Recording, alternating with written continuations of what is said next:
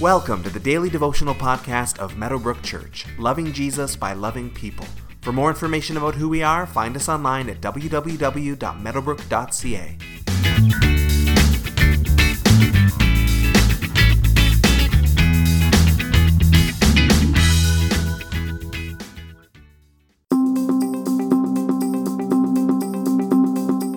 recent days, we've looked at several verses when various opponents of Jesus have been trying to trap him in theological or political arguments, which Jesus has always been able to dodge and answer wisely.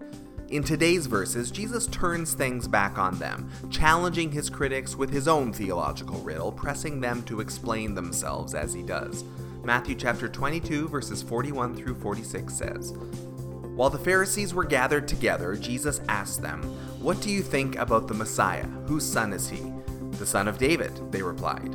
He said to them, How is it then that David, speaking by the Spirit, calls him Lord?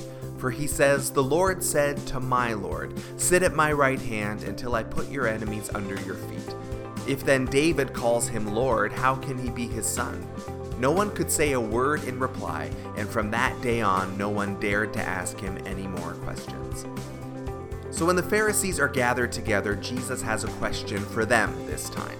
And the heart of it, in essence, is based on their biblical understanding of who is the Messiah. How are they understanding what the scriptures say about who the Messiah is supposed to be? The Pharisees, well versed in Scripture, respond the Son of David. Prophecies of the Old Testament had said that the Messiah would be a descendant of David, from the line of David, would sit on the throne as David did. The Messiah would be part of David's long extended family, and so could be, in that sense, called the Son of David, although it would actually be the great, great, great, great, great, etc., grandson of David. David was the most revered king in Israel's history, and the Messiah, in their mind, would be a man like David who would conquer and rule and reign just like their hero. But Jesus pushes back on their answer, even if it is technically true. If the Messiah is really a descendant of David, then how come in Psalm 110, quoted by Jesus here, David prophesying about the Messiah to come refers to that Messiah as my Lord? If David is the greatest hero, and if the Messiah is an earthly descendant of his, why would the elder hero call the descendant his Lord? People don't look up to their grandkids in this sort of honoring way. We're commanded to honor our mother and father, not the other way around. So, if the Messiah really is just a descendant of David's line, then why did David speak of the promised Messiah with this level of reverence? And it can only mean that Jesus is saying that he is not just a human descendant of David. It must mean that Jesus is indeed Lord, and that's why David refers to him that way.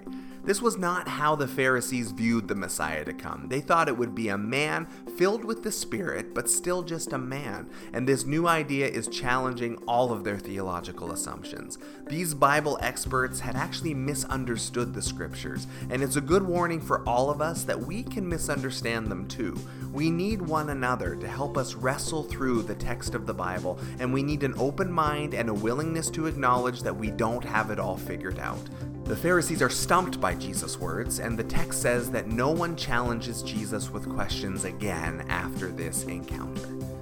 Today, take some time to pray for a truly open mind as you approach the Bible, a willingness to hear what the Spirit is saying, a willingness to acknowledge that you don't have it all figured out, and a strong desire to avoid the errors of the Pharisees who had none of these things. Let us approach the Bible with a purer heart and a more humble attitude today.